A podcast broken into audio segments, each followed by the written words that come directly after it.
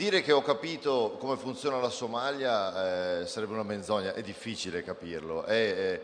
è un, un, paese, per, per, per darvi un'idea di, di, di, di com'è la Somalia, perché poi ne sentiamo parlare ma non, non magari non riusciamo a visualizzarla. Vabbè, è nel corno d'Africa, è quindi in Africa, è tipo 5.000 km quadrati, una roba del genere, e in questi 5.000 km quadrati ci sono eh, sei stati, di cui uno di questi è, una repubblica eh, indipendente che si, vuole, che si, vuole, staccare, diventare autonoma dal resto della, della, del, del, del, territorio, gli altri invece più o meno hanno alleanze, si fanno guerre, sono legati più o meno a, a, diciamo a sono alleanze interne, a volte si sparano addosso, a volte no. Ci sono 10 milioni di abitanti, questi 10 milioni di abitanti, 2 milioni e mezzo sono a Mogadishu, e eh, sostanzialmente sono in stato di guerra permanente non so da quanti anni. Tenete presente che è dalla fine degli anni Ottanta che c'è una crisi, eh, una crisi umanitaria in Somalia, da quando sostanzialmente boh, caduto, è caduto il muro, cioè la fine, delle, della fine dei blocchi. E beh, sempre per complicare il quadro, quindi cinque repubbliche, eh, uno Stato indipendente, 10 milioni di abitanti che in guerra, eh, ci sono i clan, i clan in cui si divide la popolazione. Ci sono sei clan principali, questi clan si dividono in sottoclan, i sottoclan si dividono in sotto-sottoclan e basta. E arriviamo in eh, circa a, mi, avevano detto un numero, ma tipo 3.000, 3.000 gruppi che si, che si, sparano addosso. E questo è, dà un'idea de, della guerra permanente. È uno Stato in totale crisi in cui non, non, esiste un'autorità centrale riconosciuta, in cui le, eh, le, donne, una donna su dieci muore di parto e se non mi sbaglio un bambino su cinque è denutrito o sottonutrito e muore di denutrizione. Eh, questo è, eh, dà l'idea proprio di un inferno, un inferno in terra, in cui si combattono le corti islamiche o le ex corti islamiche, i gruppi mercenari, l'esercito di Mogadiscio, che è quello non sai dove andare a guardare se, per vedere un minimo di, di, di, cioè, di, possibilità di vie d'uscita. E quindi io non so bene cosa succede, come, cosa succede davvero, ma mi rendo conto del perché esistono i pirati. Perché in un posto eh, così, in una terra così, dove tutto non vale più niente, dove la vita umana non vale veramente nulla, il, è chiaro che prendere una nave, andare ad assaltare le navi da crociera o da carico, eccetera, e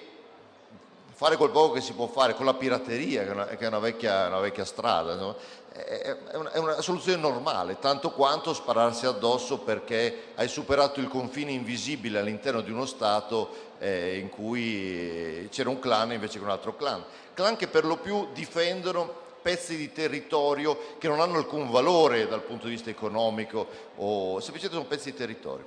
Il, eh, questa è l'impressione che ho avuto arrivando, cioè quindi di un, un luogo in cui eh, è difficile capire come si possa salvare. Il, il, io credo che in quanto è stato abbandonato la Somalia non fa parte delle strategie di intervento internazionale, non interessa a nessuno, non ci passa un gasdotto, non, passa, non c'è il petrolio, se non mi sbaglio. Se lo trovano abbiamo risolto il problema, ma finché non ci sarà il petrolio eh, non interesserà a nessuno intervenirci davvero e quindi L'unica possibilità per la Somalia sarà che l'Africa stessa, la grande Africa, qualcosa, non lo so, io spero che ci sia un movimento panafricano che torni questa idea e che possa salvare pezzo, un pezzo di questa terra. Detto questo, il, io sono stato a Galcaio, Galcaio che una, fa parte del Somaliland, o forse del Puntland, non mi ricordo più, scusa, lì i confini non sono proprio segnati, e ehm, eh, Galcaio è una piccola città eh, in realtà eh, dà l'idea di essere un, un, agglomerato di case, di piccole case, soprattutto di pietra, eh, sparse su un terreno assolutamente ostile, al centro del quale è stato impiantato un, eh, il più grosso ospedale di Medici Senza Frontiere all'interno della, della, Somalia. Quando ci sono andato io c'erano altri tre posti del, del, mm, dei Medici Senza Frontiere sparsi per la Somalia, tra cui un posto di primo soccorso a Mogadishu, però eh, che era quello più difficoltoso perché c'era sostanzialmente la guerra-guerra.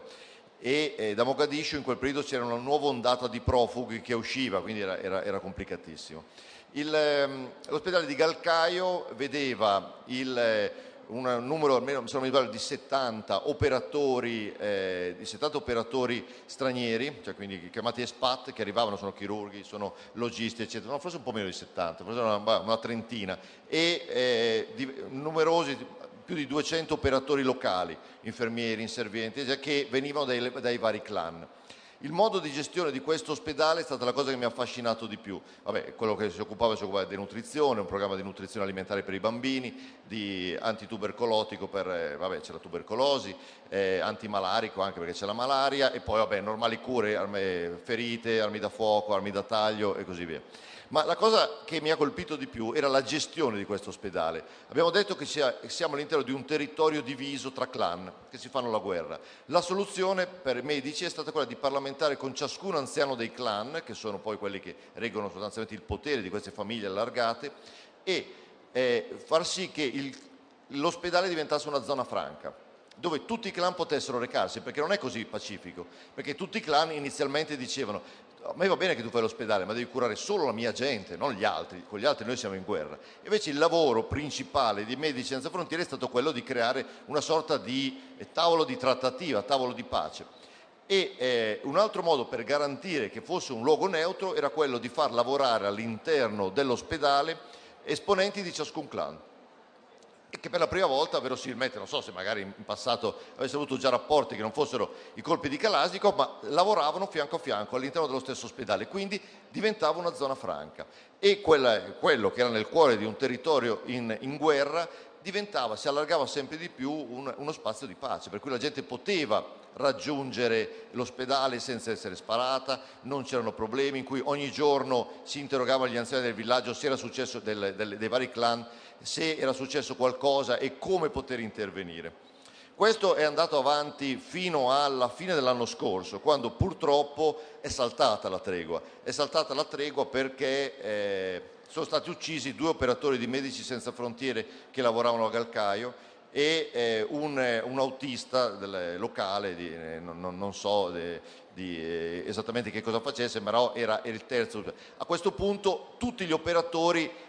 esterni sono dovuti rientrare perché a questo punto non era più possibile garantire, garantire la sicurezza del, del, luogo e da quello che ho capito la situazione in Somalia è andata peggiorando da quel momento, rimane un posto di primo soccorso, se non mi sbaglio ancora Mogadiscio, però sempre più in difficoltà, rimane Galcaio, e però senza operatori stranieri che erano una ricchezza. Cioè, pensate, io ho conosciuto questo chirurgo che si chiama Peter, che è olandese, che andava a insegnare come curare le ferite da parto le ferite da parto che eh, sono molto diffuse tra le donne e provocano la morte, eh, si chiamano fistole, provocano perdite, provocano morte per disidratazione eccetera. Lui insegnava agli operatori locali, ai medici locali come curare con i pochi mezzi che c'erano. Ecco, lui non può più andarci perché c'è questa, c'è questa crisi. Ma dicevo prima che c'era un'area di pace che si allargava attorno al, all'ospedale, ma era un'area di pace che si allargava per pochi raggi, bastava spostarsi da, eh, di pochi chilometri, eh, io l'ho fatto superando questo confine invisibile che andava dal, dal Somaliland al Puntland, e per arrivare a un campo profughi in cui c'erano 900 famiglie, 900 famiglie eh, con Beh, eh, 900 famiglie è un numero strano perché in realtà devi moltiplicarlo per 5, per 6 il numero dei bambini che vivevano in questo campo profughi fatto di eh, tende di plastica e latrine, c'erano quattro latrine per 900 famiglie. E non potevano allontanare, e ho visto gente morire lì dentro di malattie curabili, ma non potevano spostarsi dal, dal campo profughi per andare all'ospedale perché c'erano numerosi checkpoint di... Eh, eh, dei vari clan che li avrebbero ammazzati perché questi che scappavano tutti da, da Mogadishu facevano parte di clan perdenti